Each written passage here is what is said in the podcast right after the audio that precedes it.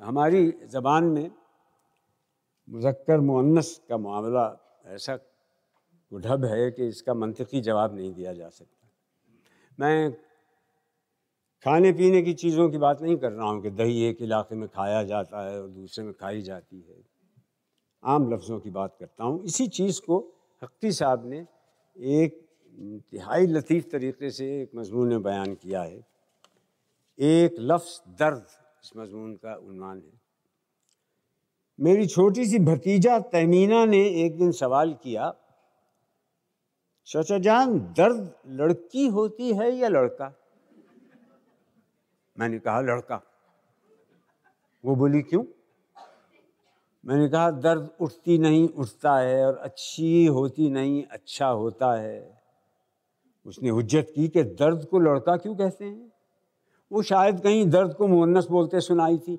मैंने कहा, इसलिए कि वो शरीर होता है, तंग करता है।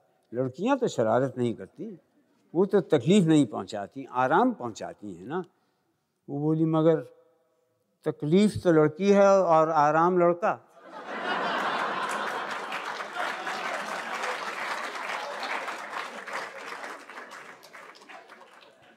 इस पर मैं ज़रा चकराया।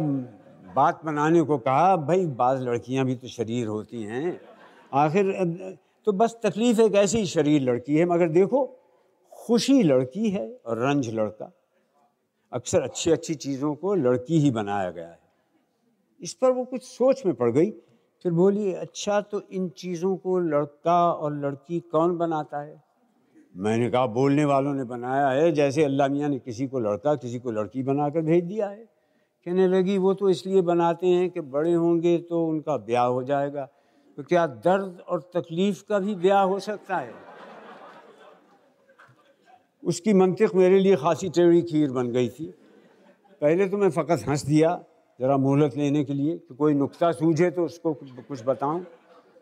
कुछ ना कुछ तो मुझे कहना था। मैंने कहा हाँ हाँ हो सकता है, बल्कि होता है। जिस्मानी दर्द का दिली तकलीफ़ के साथ जोड़ लगता ही है। दोनों एक ही ज़ात के हैं। तमीना पूछने लगी, फिर क्या इनके बच्चे भी होते हैं?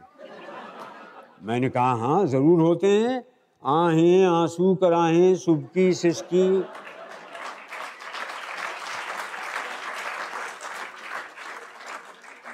इन्हीं के बच्चे तो हैं। आँसू को शायर लोग शरीर लड़का ही बताते रहे। आँसू ठहरता नहीं, घर से निकल पड़ता है। वो बोली, ठहरिए ठहरिए। एक आँसू को छोड़कर ये तो सब लड़कियाँ ही लड़कियाँ हैं। आहें, कराहें, तौबा, उफ सिचकी मैंने कहा, क्या मुजायका है? उनके लिए कोई जहेज वगैरह का इंतज़ाम तो करना नहीं पड़ता। अब उसने पूछा कि, इन्हें पहचानते कैसे हैं कि कौन लड़की है और कौन लड़का? मैंने कहा, ऐसे ही जैसे आदमियों को, यानी नाम से। अब किसी का नाम शाहिदा है तो वो लड़की है और शाहिद है तो वो लड़का। शाहिद की तरह जाहिद कासिद, वालिद, मुर्शिद, कायद, सब लड़के शुमार होंगे।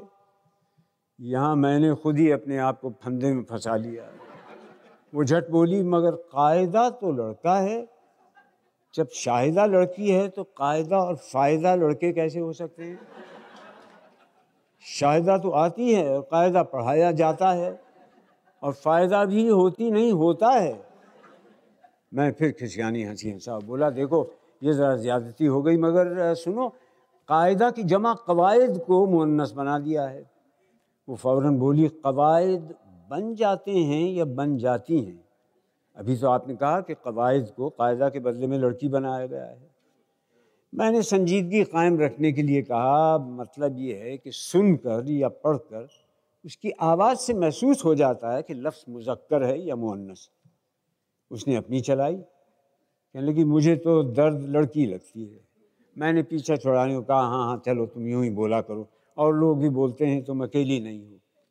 मगर याद रखो कि मुजक्कर मुअन्नस की कुछ वाज अलामतें भी हैं। मसलन ये पर ख़त्म होने वाले जितने लफ्ज़ हैं, तुम देखोगी मुन्नस होंगे।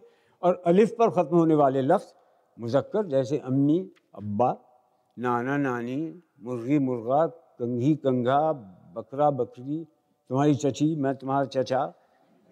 तहमीना फिर सोच में पड़ गई, बेहद हजत वाक़ हुई बोली तो भाई को भाई कहना तो गलत होगा। भा कहा करूँ?